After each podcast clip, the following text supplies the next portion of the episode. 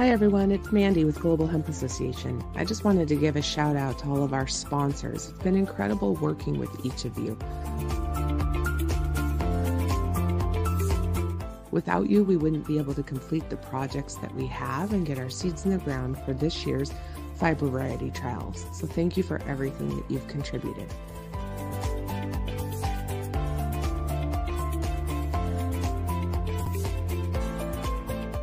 For anybody else, if you're interested in getting involved and want to contribute or sponsor, please reach out. We can make it happen.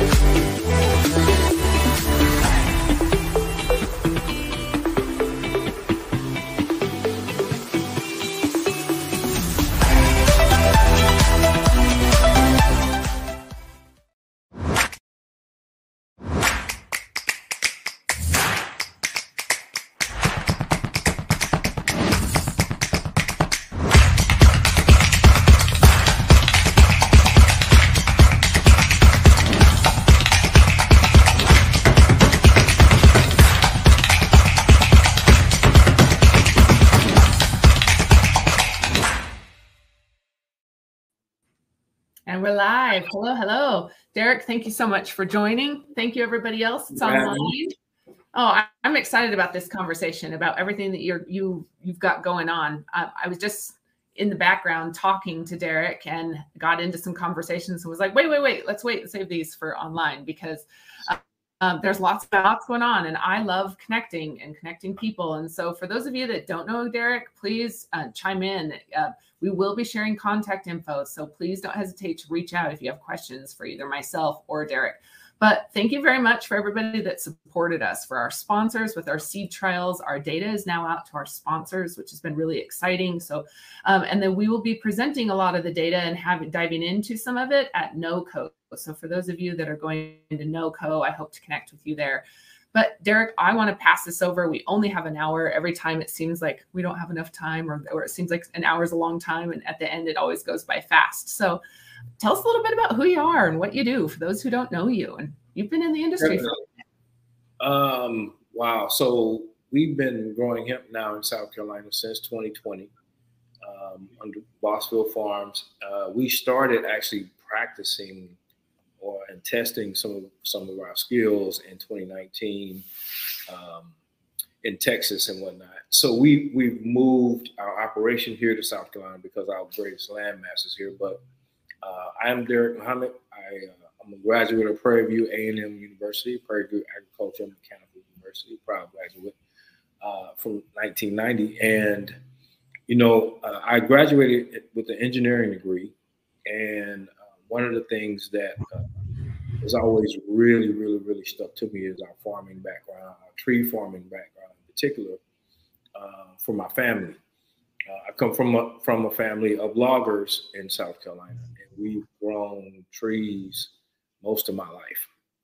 Um, so, you know, that that's pretty much my background. My, both my grandfathers were farmers. Um, one of my grandfathers, my paternal grandfather, he was the older of the two uh, by uh, like a 20 year separation. Um, and he taught me farming and how to grow. Uh, my maternal grandfather taught me about uh, trees and land and understanding uh, the business side of things. Um, neither of them were educated. Uh, I, I, think my my maternal grandfather, his his highest grade level was the third grade, and my mother um, after crazy. him. Too. Yeah, it's crazy, right? But and and, and what he did for us is, is huge. But uh, he left us about two thousand acres of land to cultivate and continue to uh, push the family legacy. So I'll get get into that a little bit more here in a few minutes. Well, you can you can keep going. I would love to hear about it. I and of course, uh, just for anybody else that may be wondering, we will be talking about those pictures behind him. I'm excited to hear about who they are as well as your team. So yeah, tell me a little bit about about your team. How did you guys come together? What really made the transition for you to say hemp is it? Well, uh, in 2018, I lost my mother and we uh, she was the president CEO of our logging company, and so we were looking for ways to kind of turn the operation to something new and profitable. Uh, my uncles, uh, my my family is very unique. I think um, my grandfather started a logging company in the 40s, and it continued until 2018. Uh, his children, all of them worked pretty much all of them worked for him at one point in time. Um, he had two children that never worked, really worked for the business, but most of them came together. They built a, a very successful logging business, you know, here in the low country in South Carolina. Uh, Gordon Logging Company is the name of the company. And um, that business continued to grow. And I learned a lot from him regarding trees and land. Uh, and he told me, uh, he said, the biggest lie that's ever been told is money don't grow and I and I thought that was like crazy at that time. I was like, man, what are you talking about? And he would say to me, it's like, well, you see those trees over there? And he would point at pine trees or oak trees at that time because that's what uh, we were into. He said, when I cut those trees down, I drag them across the scale at the at the uh, farm at the plant. They pay me money. He said, so it proves to you that money grows on trees. He said, well, once I do that, I, I go buy more land. And so uh, that was one of the first lessons that he taught. The next lesson was is everything comes from the land. And he would tell me never sell the land. Uh, and because he would point at his truck, he said that that old beat up truck, pickup truck that I have, that came out of the ground. The clothes that we're wearing comes out of the ground. The food that you eat comes out of the ground. And so he says to be truly independent, you must own your own. So those those lessons stuck with me throughout the years yeah. as I continue to travel and see the world. Uh, I come from a very small town in South Carolina. It's called Estill, South Carolina. And and you will know people from Estill because we pronounce it Estill. Everyone else it's a, a, a, different way. Uh, Estelle is mostly what most people say, but it's E S T I L L, South Carolina. Small town, one traffic light in the center of town, that type of thing. uh, you know, uh, the county seat is in Hampton County, and uh, that's where we actually started growing uh, hemp on a commercial level. Uh, so, you know, my grandfather um, was very, very smart, uh, very, very wise, and yeah. being his oldest grandson, he gave me a lot of wisdom, a lot of pearls. You know, he actually cried though when I left to go to college one of the things that he was telling me all the time is I can teach you everything you need to know about business. And, and uh, you know, he probably was correct at the time. Uh, I think what I really learned by traveling and going off to college in Texas is uh, how, you know, what the rest of the world was doing, you know. Yeah. I left I left that small town in uh, the mid 80s to go to college at, at uh, in Texas at Prairie View and I actually started out at Bishop College in Dallas, Texas, and then transferred to Prairie View after Bishop College closed in 1987. So, you know, it was a I was away from home. Transition was crazy. You know, I didn't know anybody in Texas really, but uh, two friends of mine and I we left Bishop College, headed to Prairie View, graduated. But he told me I could probably teach you everything you need to know, and I believe that he probably could. But you know, making that transition to the big city uh, from that small town really opened my eyes to a lot of things that I wasn't privy to uh, as I was growing up between you know uh, until the age of 17. And so uh, going going away, I lived out on the West Coast in Arizona for 10 years. Uh, uh, between uh, 2003 and 2013 is where I first heard heard of hemp. And uh, you know, at that time it was sort of taboo, but uh, I I started to learn about what the many uses of hemp were. And so as I learned and I and I uh, picked up more information, and you know, the internet is a wonderful thing. Uh, most times, you know, when we use it for education, and so I found a lot of information out there about hemp and about CBD in particular at that time because the industrial side of it was not mentioned, mo- you know, very, very remotely in some other countries and things of that nature, but nothing in the United States at that, you know, in the early 2000s and, and up till you know, probably 2015 or so is when I first started to see the textile side. Yeah. Um, but you know, learning uh, more and more about the plant and coming home and seeing our business. You know, my uncles and my mom they were getting older, and you know they wanted to retire, but they didn't have. You know, we we didn't have a way for them to pass the business on because most of my generation, being the first generation to go to college, we kind of uh, all found other places to live. You know, I stayed in Dallas for many years. Sure. And, and then moved. Uh, Getting away from that small town. yeah, I mean, it was just you know you want to see what what goes on, experience different Yeah. and whatnot. So, you know, once I left Texas and I moved west to Arizona, further west to Arizona, uh, I got to experience a totally totally new, entirely different culture there, and uh, I'm glad I did because again, that's why I first started learning about CBD and Mhm. Yeah. things of that nature. Of course, cannabis in general on the West Coast is pretty much uh, you know, everywhere you go. You can pretty much get a get a, a great education on cannabis and things of that nature. Any, anyway, uh, moving home, it was it was interesting because um, the business was was pretty much uh, slowed, and hemp, you know, was was a booming thing at the time for CBD. Yeah. And uh, I literally uh, went, well, one of my one of my mentors, Carson R. Thompson. You should go look look him up. He's a spry 84 year old.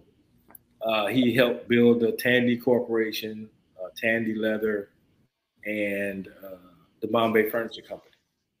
Hu- huge in the business world, you know. But he's a very down to earth, very uh, great teacher, and uh, he and I became friends because he wanted to learn more about social media uh, at, at the age of uh, 80, something, I think, or, or uh, 78, something like that.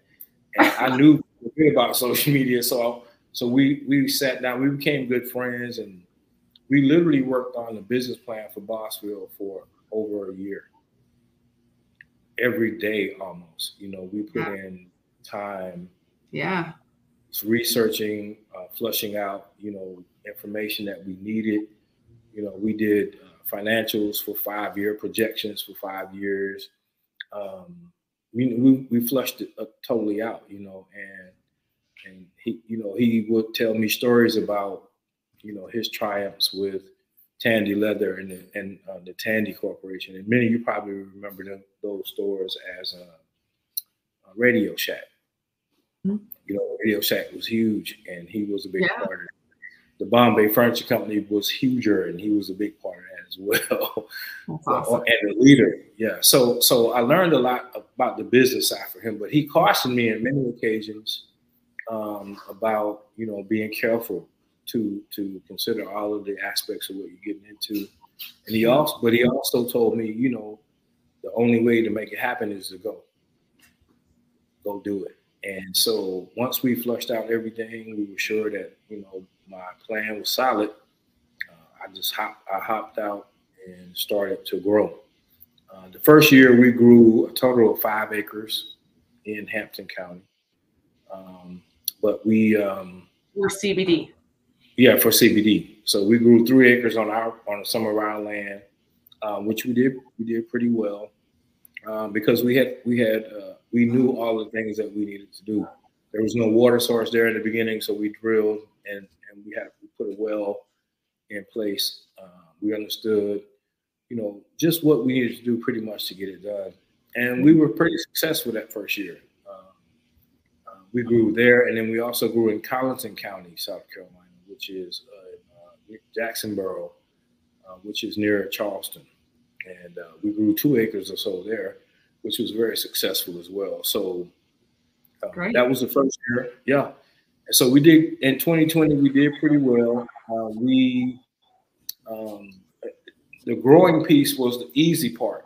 Um, to believe it or not, the second pieces of the puzzle of getting it processed then became, you know, the, the where we ran into to a lot of issues. Um, yeah. And, the first, and so you know, COVID was going on, so there was a lot of people staying at home. Nobody was really, uh, really at work. Uh, we found a couple places that we could use for drying facilities, but you know that kind of uh, went south. But we we uh, continue to work. Uh, what I did find is that uh, throughout the entire process, when the bubble was start beginning to burst in 2020 and 2021, we we we were fortunate that we uh, understood branding number one, and we understood that we had to build a brand in order to stay in business. So what you see behind me is some of some of some of those things that we've been working on now for the last three years to to build. Um, just like everybody else in the hemp industry who are uh, new experts, I call us, uh, you know, with the limited knowledge that we have, um, you know, we're doing the best that we can, and we uh, we've proven out a lot of the theories that were out there in the beginning. Um, so, are you fiber now? I mean, I see uh, some we, pretty crops back there. Are you guys doing fiber? So we've done fiber and we've done CBD, but yeah. So you see those pictures there in the background.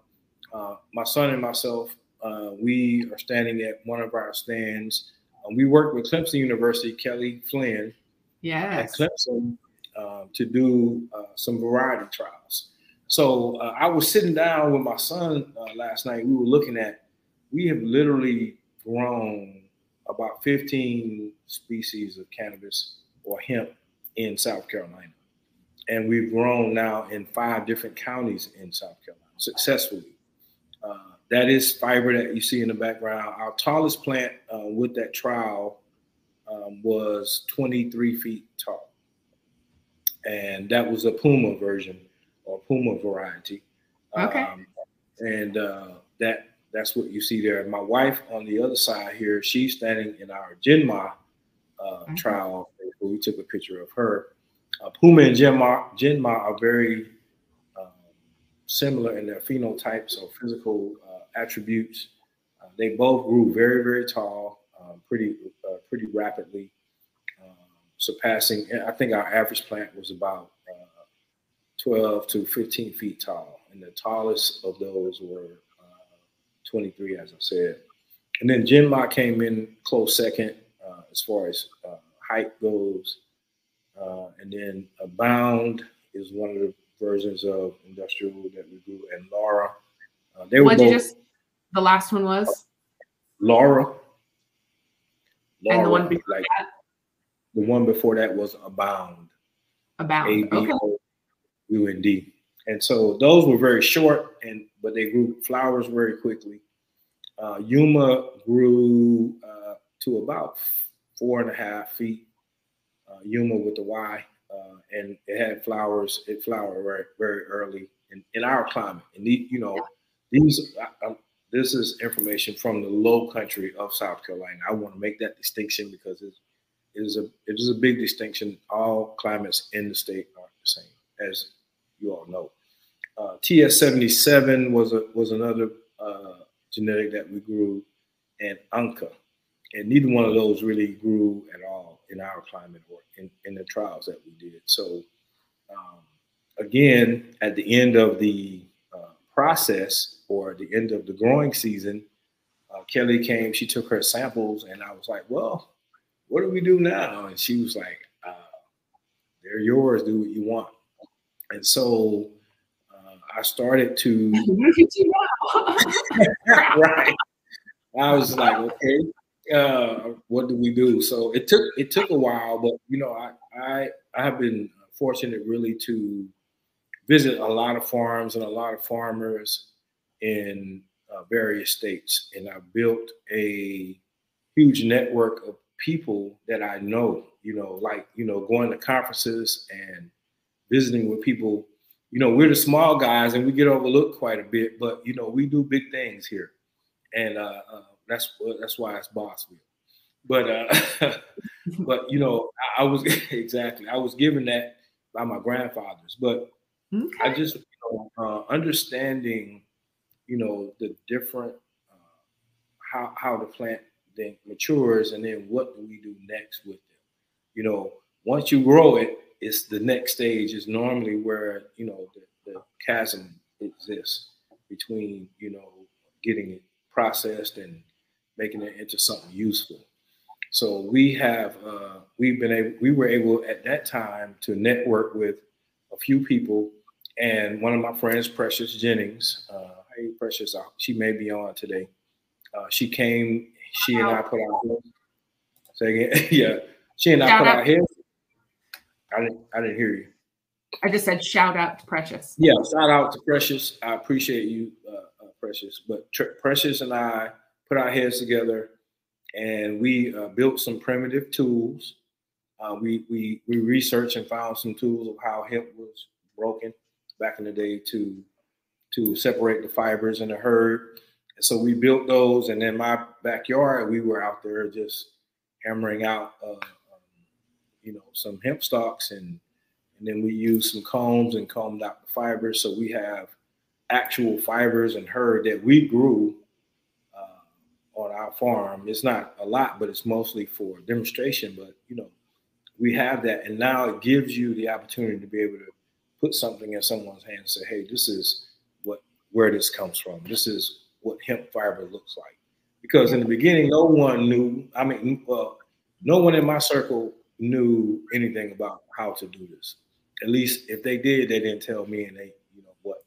But you know, we we figured it out for for the most part uh, by just networking and continuing to build. You know, like you and I met at a conference yeah. in Winston Salem a couple years ago. Just continuing to build and continuing to make it happen. Uh, it hasn't been easy, but you know what I found in some of my research, uh, and I'll take you back really quick in South Carolina, hemp started.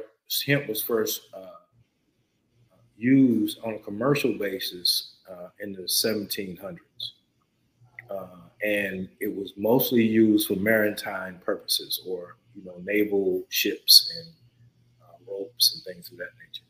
Uh, there was such a thing as uh, black hemp and white hemp, and in Charleston, uh, and, and they got their names from their uses basically.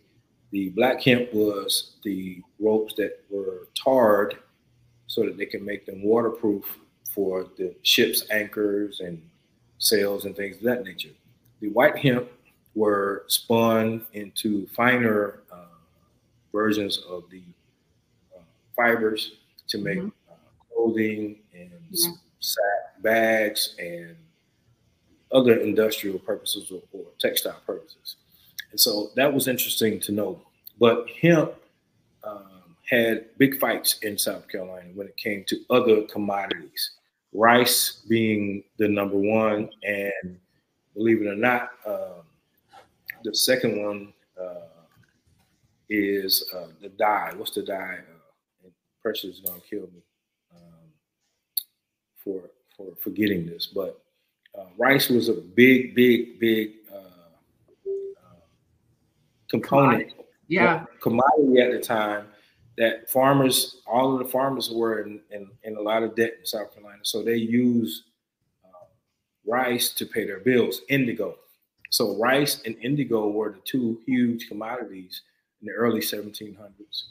Uh, in 1730, though, there was a uh, proclamation made from England and uh, they commissioned uh, a couple people to come over and start trials, and uh, they were passing out seeds uh, to everyone who would grow. And so, in the mid 70s, between like 1700s, uh, I'm sorry, between 1700, between 1730 and 1738 or 40, there were huge, huge advances, on bounties they called them, paid for people to grow hemp in South Carolina um, because it was found that you know the, the soil and the climate here were great for to produce hemp. And at one time, uh, it was said that South Carolina could produce enough hemp to uh, source to the entire uh, um, England and some of the surrounding uh, cities in Europe. So uh, it was it was a big deal, you know, but it never really caught on because uh, people were really stuck on rice and indigo at the time. Then, of course, the Revolutionary War happened, and you know it became a battleground for a few years. Uh, when it came back in the late uh, 1700s, um, then cotton kind of jumped on the on the bandwagon. Of course, we all know the history of cotton in the mm-hmm. South, and uh, we're trying to help turn that about.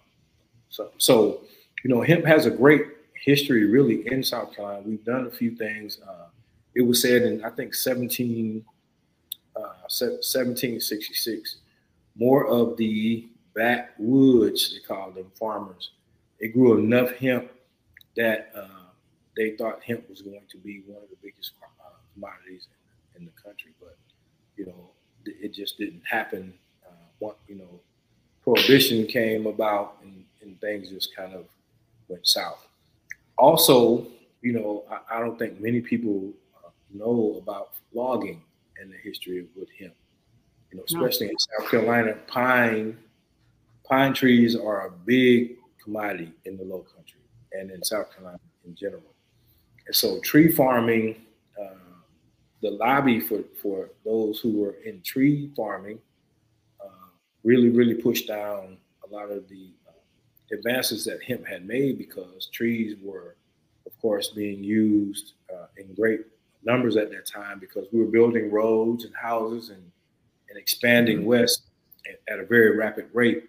And so trees became one of the uh, big uh, commodity producers for the state and still is to this day. You know, we were in logging, my, my family's been in logging for over 70 or nearly 70 years now and so that's a that's a big testament to how strong that industry is in this area.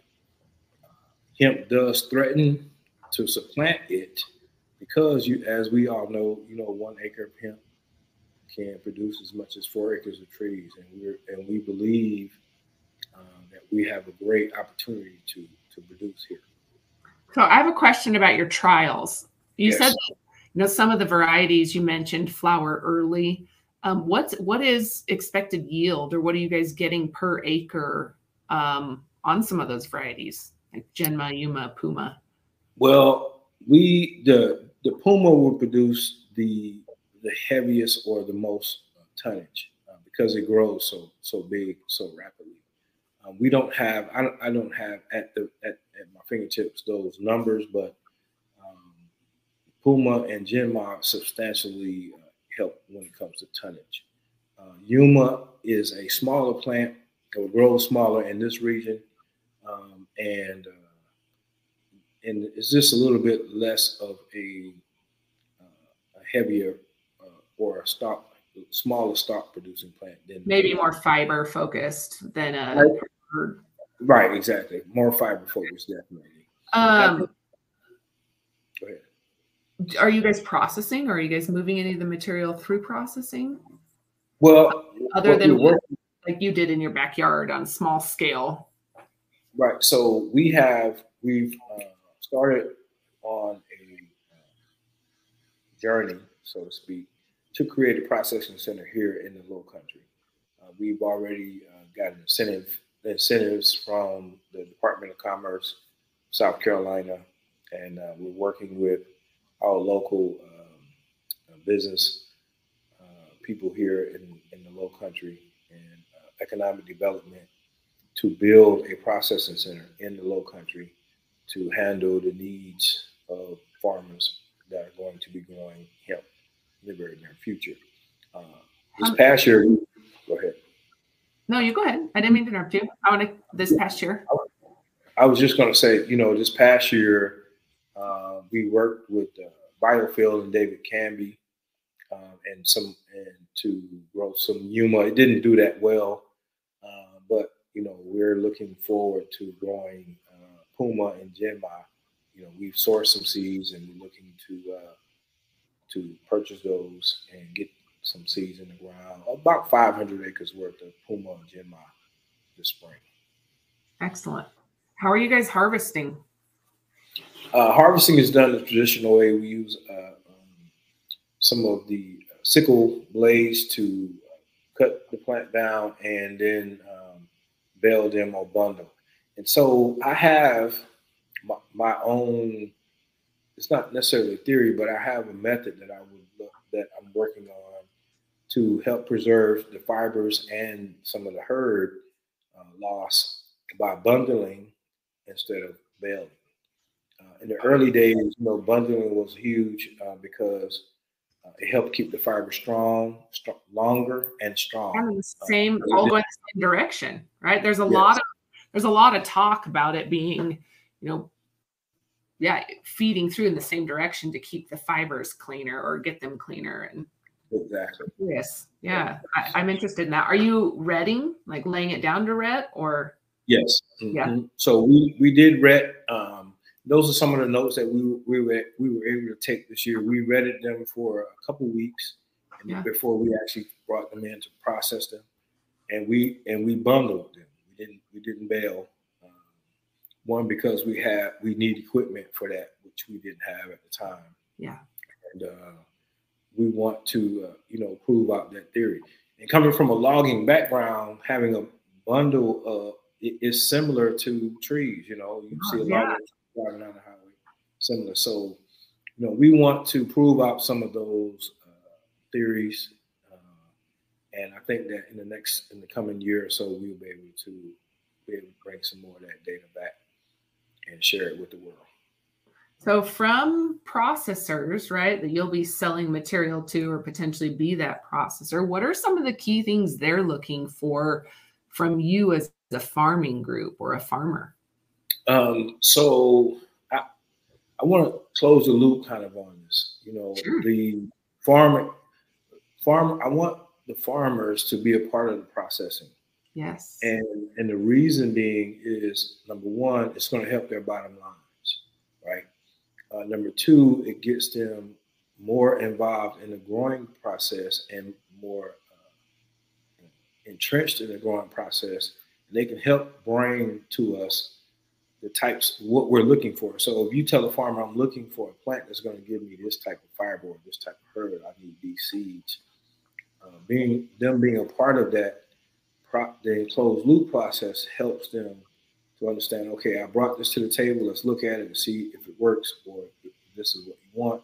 If not, I can go back and do something else. But having them to be a part of that and being paid from the offshoots that that plant you know that they grew brings. I think that's very very important because uh, in order to keep farmers farming, we're going to have to help them make money. Yeah. And and the big and the big deal right now is farmers just aren't making money. Yeah. You know, and and um, especially you know black farmers in the state of South Carolina, the ones that I've talked to, very very difficult uh, to to really bring home a living wage so that you can take care of your family and pay bills and, and whatnot. You know, so uh, we're working on a actual plan to bring that into fruition where the farmers who are growing for us will be a part of the processing piece or understand the processing piece. And Almost like a co-op model. You know, would they be paid a portion of what they bring basically or okay. Yes. The, and, and really, I, I did, go ahead. I was going to say, I think that call it whatever it is, whatever we want to call it, right? Being able to give them a piece of that higher value material once it's been processed or turned into mm-hmm. even a composite, right? It's because, like it or not, our farmers are always cut off at the knees with price, and we've really got to change that paradigm. And right, cool. And see now, you know, we'll be a part of being able to say, uh, you know, your products went to the animal bedding industry and these profits were made from that particular offshoot from from that That's industry. yeah, you'll get an override from that in some kind of way. But yes, the co-op model is what we've been looking at. You know, co-ops are, are a way of doing business and, and they're a business model that we, we have explored. Um, and I think it, it's going to really help us here in the low country of South Carolina. Excellent. Well, I'm interested in how trials, you know, continue down there and especially with the cotton, you know, industry and yes so much of cotton dying this year. I, I, don't know that dying is the right word. The the loss of production this year compared to past years. I think that it really is opportunity time and opportunity to you know, introduce the new crop and and link arms with some of these existing industries. Um, I was really curious about you know hemp production in rice fields.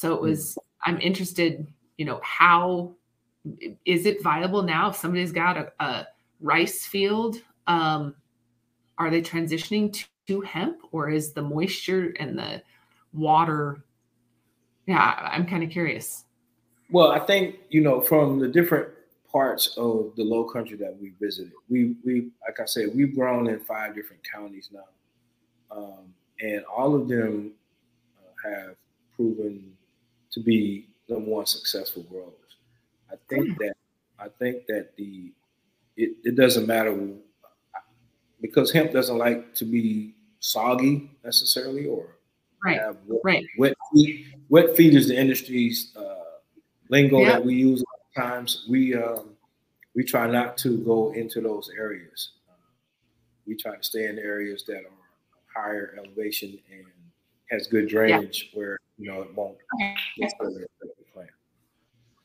So rice fields well, I, I, say that. Yeah, yeah, just because of the well, that's that's what I was asking. You know, knowing yeah. how how uh, rice is grown, it yeah, it's a question that had come up. So, what? How do people get in touch with you? People are looking to work with you, or support, or get involved, or talk business. You know, how how do people reach out? Absolutely, uh, we're at bossvillefarms.com. Uh, it's our website. Um, you can email me at info at bossvillefarms.com. Uh, like um, we're on all social media platforms pretty much. Um, we haven't started our YouTube channel yet, but we're on all social media platforms. Um, uh, one that I one that I definitely need to mention, and and this is something you know, technology is is a huge part of what we do. You know, my family, my uh, my oldest son is our is a licensed drone pilot, and we took a class in July uh, in, for drones. And so what we've been able to do is uh, fly over our fields and collect data that gives us feedback through some software that helps us to make determinations on it's enough for do we need water there do we need fertilizer do we what what's the soil types how are, are the plants looking? You know, are they healthy? You get you can glean a number of uh, things from those pictures and some of the software uh, that it gives you. So uh, we offer those services as well. Air Bossville, that's a shameless plug, but I love it. Yeah, we, we definitely want to to be able to, and I think it's important that we bring uh, farming to present day you know, a lot of farmers right now are still doing things and and they work, a lot of them, but we have to engage uh, people who understand technology and how to apply it to farming and how to apply it to agriculture so that we can move agriculture forward. You know, when, when I was young, and I remember this, uh, you know, I remember this well, my oldest grandfather, and I say he's my oldest grandfather because he was 20 years my uh, youngest grandfather, senior.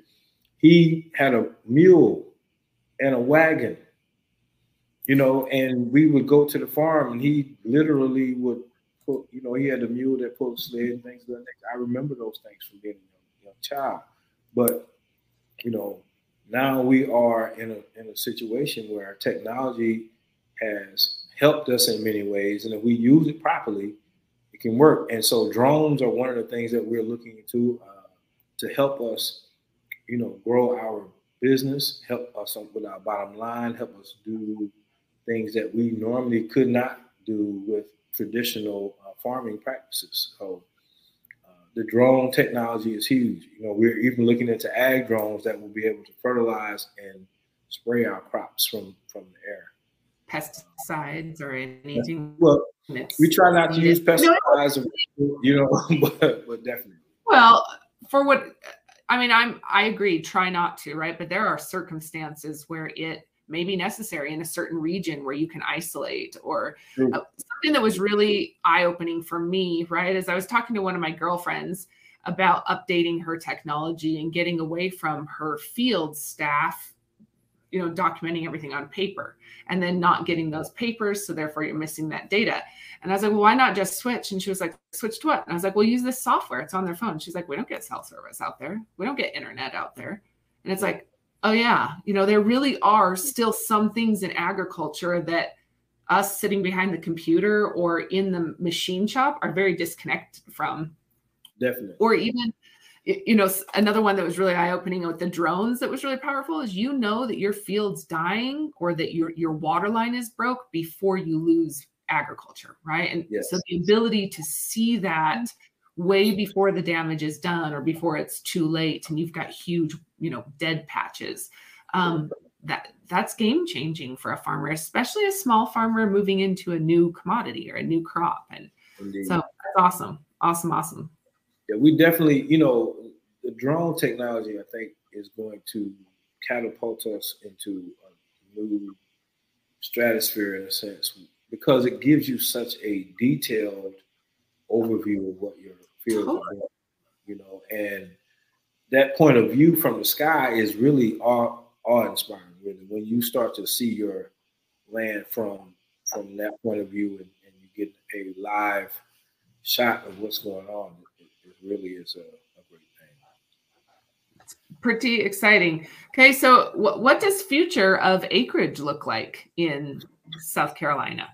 You know, what what does scale look like, and what do you guys need yes. in the region to really you know grow or to really make it an opportunity for people to for it to make sense financially to get into? Well, you know, um, I think we've laid a pretty good foundation um, with information, and we've shown that you know we have it's just not a one county it's several counties in different parts of the state that have grown uh, successfully. Now we just have to put the next pieces in place a supply chain to help us move that along from to grow it to scale it because you know we don't want to grow 10,000 20,000 50,000 100,000 acres and then not have a place to process those or not have a place for the farmers to take them to, to get paid. Uh, so that's our next piece. That's why we're working, uh, you know, at a fever pitch to get the processing plant uh, going. You know, like I've said, we have incentives already from the state in, in the uh, millions of dollars, uh, but we're looking for, you know, uh, partners, financial partners to come in and and help us to move it to expand now. You know, we've we've proven it. Uh, we've shown that we can uh, duplicate it if we need to. Now we just need to scale it up um, via processing and and continue to to grow. One of the big parts of what we do, Mandy, and, and I'm so uh, one of the proudest moments that I have is our uh, parties. We have 420 planning parties every spring, and uh, for the last two years we've had them and to see someone's face touch a, a seedling uh, of, of, hemp, you know, and and to see watch them marvel at, wow, that is it. That's the plant, you know, because it's been taboo for hundred years. So it's so many people that always want, they have interest. So we bring people to the farm and we let them take a, a plug and put it in the ground. say you planted a plant, take a picture with it. You know, this is hemp. You're you're a part of a new revolution in the States, especially, and uh, those things really are, are what we rewarding about. Yeah, you know, we, yeah. we're about teaching yeah. and helping people to understand what this plant is, and that in itself has alleviated so many barriers uh, between us and the local population because in the low country, you know, uh, cannabis is taboo. You know, it's called by its many street names, and and you know, but uh, when people saw the fiber, they had no idea what that. I've never seen a plant that, uh, uh, uh you know, we plant that tall is what we hear often. You know, even the state, even even the uh, the state uh, agencies, the South Carolina uh, Agriculture Commission, when they came to do testing, and you know, young lady came to our farm, she was blown away. She was like, "I've never seen a plant that big, you know, that tall." But you know, it's it, we're it's a learning curve for all of us. We're learning, we're sharing the information that we have, and we want partners that will that can help us move forward. Yeah. Okay. So, you know, you hear all the time in the industry start with the end in mind when we talk about what we're putting into the ground. In your region, what would you say end products are going to be? You know, I think it's going to be textile focused, composite focused? Um, oh, you know, I'm kind of curious just and, and i ask because i think it plays you know a huge role in what we're putting in the ground or the type of fiber we're looking to harvest or you know uh, I've seen a few different times some beautiful, beautiful plants, but the lignin on them is so strong it makes them next to impossible to separate the fiber. right. And so it's like this, you know, balancing act of what works best. But yeah, what's your opinion on on those end materials and targets you guys are going to go after? So I want to focus on uh, long fibers, strong fibers. I think that you know those that are very strong. We can build machines that will help us to separate those fibers in the future. I think that we definitely want to um, look at the hurd uh, industry, building supplies. You know, we've been in logging for for 70 years, so we want to look at mimicking a lot of those supply chains in a sense. You know, we want to supply uh, hurd and dust to people who want to make paper. And you know, we have big, huge paper plants here in the area. Uh, down just south of us, Savannah, Georgia, there's some of the huge, huge paper mills there. Uh, so we want to, you know, kind of mimic some of those supply chains. Uh, it's a wood-like material, right? It, it's going to be working alongside or with those other materials as blends or substitutes or and the logging industry and the paper industry and anybody that uses a byproduct of wood is looking for a substitute that is more economical and environmental. Regenerative, that's it. Regenerative and yes. smart. So so that's what we're that's that's where we're going with that. You know, we're awesome. going to try and mimic that supply chain some. Uh, we also want to get into uh, understanding cotton, how cotton and, and we use this term before, and I, we we all talk about we don't like to use it, especially uh, my guy Bear Fiber, cottonized. he hates that. he hates that, but in a sense, you know, it looks like that because you know we were able to, to separate some of those fibers, and and it breaks down. It looks like you know it's cotton s, mm-hmm. but you know uh, we want to look at challenging all of those industries and making all of those uh, those offshoots are part of various industries, building, textiles, if necessary. Uh, if we can get there, uh, you definitely, you know, the ports are here, you know. Uh, so getting something to the port of Savannah and or the port of Charleston and getting it exported, you know, we want to look at all of those uh, opportunities that are available to us, you know. Mm-hmm. So, like I said, our next goal is getting the processing plant going, and here in low country, you know, mm-hmm. there are lots of people working on various things, but I think us being in this part of the country with the supply mm-hmm. available through farms, you know, we have mm-hmm. quite a bit of farm farming here that can supply a processing plant and keep it running, you know, probably six, seven days a week. Mm-hmm. Uh, so and, and we also we already have LOIs from people who are wanting to buy fiber from us when when when we're ready. You know, so we we're lining up all of the pieces. You know, we've we've grown it, uh, we've processed it, processed it so that we can have uh, demonstrations for various people. We've networked with various farmers. We have commitments from farmers all over the, the low country now to grow uh, this coming year. And, uh, you know, we want to make sure that we have a place for them to take it and process it, uh, get it done. You know, we've spoken to a couple of different uh, vendors when it comes to equipment for processing, um, two, two different processes all together. And we want to put both of those in the same building and use it to for various purposes, which we'll go into uh, at a later time. Um, is moisture a concern? Not really. You know, um, it is very humid in this area, but the plant does love humidity. What, what we found growing CBD and and the uh, industrial uh, plants uh, that the moisture is good in the air, and and they like it. it also loves daylight. It does love daylight. It does. You know, and so our salts have proven to be good. You know, our atmosphere, very uh, pressures are good. Uh, we don't get many uh, rain to uh, torrential rains in the area. We did get a few last year, but you know that's uncommon. Uh, but we're looking to do great things from the Low Country here in South Carolina. I think it's great, great, great. So, um, how how can we help? How you know if somebody's looking to connect? Who who fits inside that box? Um, well, you know, we've we've stayed self-funded for a reason.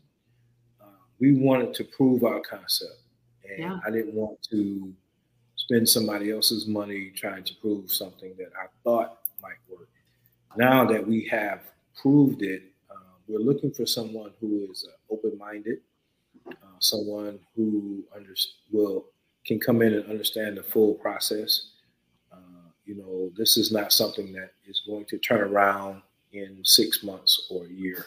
You know, we're looking for someone who who wants to see hemp become a a staple in the economy of South Carolina, and uh, you know, with resources that can help us move the ball forward. You know, that's and and you know we one thing that, like I said in the beginning, you know, my grandfather taught taught me, you know, you you have to own. You know, you need to own your land. You need to own your the mill. And in, in, in, in this sense, the processing plant is the mill for us. Uh, so mm-hmm. that's what that's what our goals are. That's what we aim to do, and we're looking for people who want to, you know, join with us. Yeah. Well, you know, go ahead. No, you go. We saw. I, I, was, I love you know, listening. Keep going. I was just going to say, you know, it's important for me now, you know, um, in my mid 50s, my, my children, I, have been blessed to have, uh, between me and my wife, we have 10 children. And seven, seven of them, seven of them have graduated from college. Dang, good job. One, one from Harvard has a he has a, a master's from Columbia. My oldest son graduated from my alma mater, Prairie View A&M University. Um, and you know, we they've all graduated from other prestigious universities uh, in throughout the United States. And so we we're I'm big on teaching them now what my grandfather taught me. Excuse me. But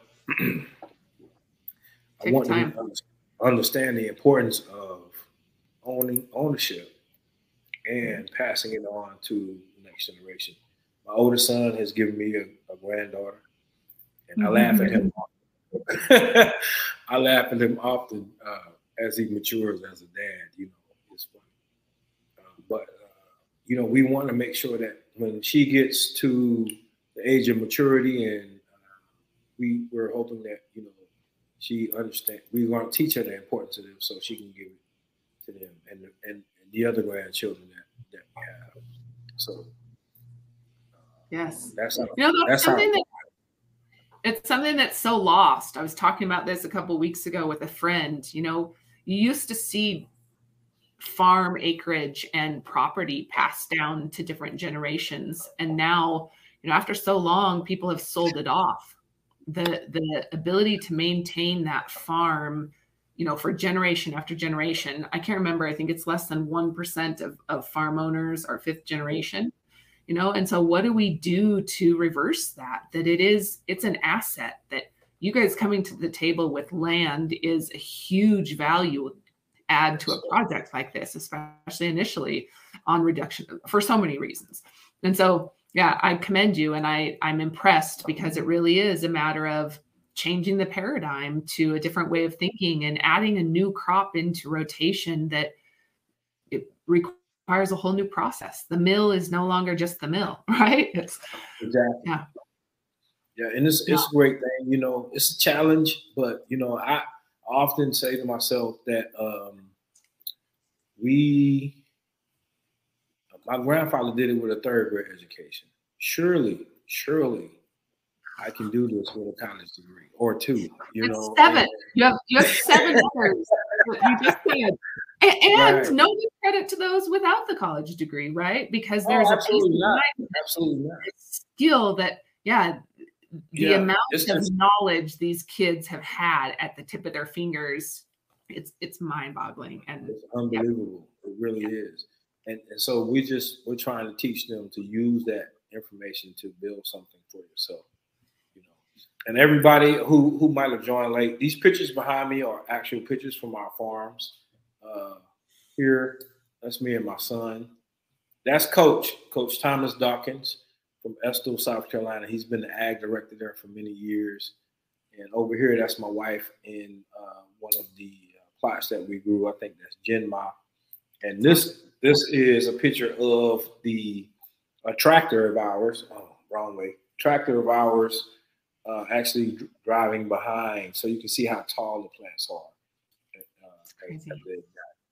and so, you know, we we I thank you very much, Mandy, for having me on and allowing us to uh, talk about some of the things that we've been able to do. Yeah. You know, we're the little guys, and, and, you know, we've done this all of our out of our pockets and from our own uh, networking with farmers and with business people, and you know, just talking and telling a story and listening to what they have to say, and then going back and putting those things into practice on a daily basis. So you know, we we thank you again and we appreciate it. We're looking, you know, if you want to connect, please reach out to me. You know, we're open. Um, we love to talk. Um, you know, everything is pretty dead right now, so it's really not a whole lot to see. Uh, we did we did some some we were I, I just finished some trials with this new uh, when the cold front came through, it killed everything. And someone was saying, "You got to cover them." I was like, "I don't," you know, that that would defeat the purpose of of uh, the trial. You know, I don't want I want to keep it in as, as natural of an environment as possible. And I want to study what happens, you know, what how long does it take to grow from a uh, bud out of the ground to yeah. an inch, two inches, three inches, and you know, share that data. I think is important. And so, you know, we we we try to uh, keep it as uh, natural as possible. Um, you know, we are doing some stuff in hoop houses now for some of the CBD plants. We're still growing those because we have a brand to supply, and we want to make sure that you know we continue to, to give good products that you know uh, and sell good products to people.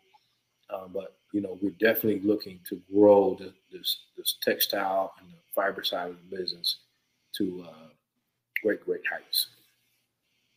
Well, let's continue to be in touch. I love to support you. Mm. I, there's lots of questions that will come in about, know, especially farming. And I want to give a big shout out and a thanks to you guys. Reality is, is none of us processors or distributors or manufacturers or material science engineers could do it without you and your group. And so thank you. And thanks for all of your hard work, especially on the research side.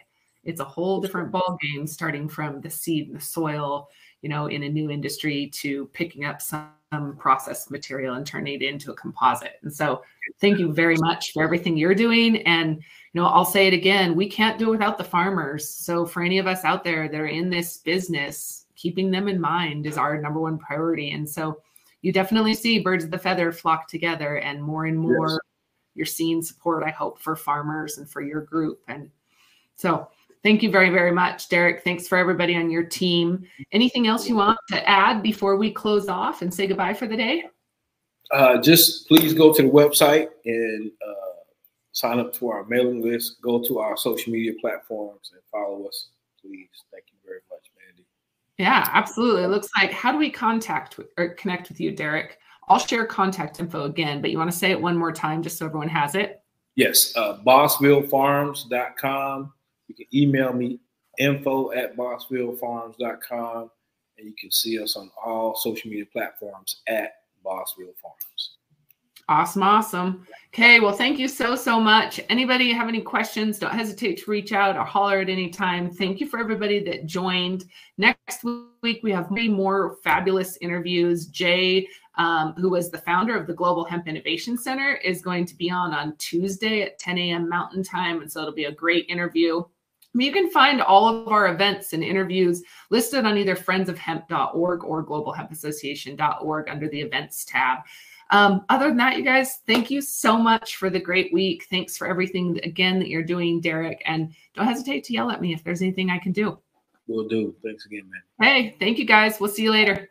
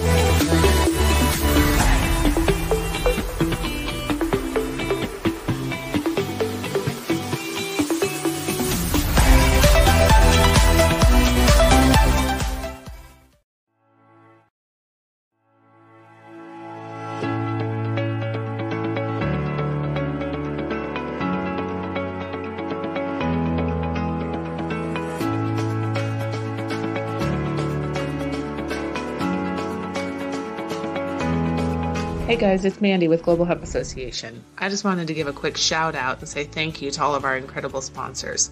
We couldn't make this happen without you. If anyone else is interested in sponsoring, don't hesitate to reach out to me. We can make it happen. Thank you again.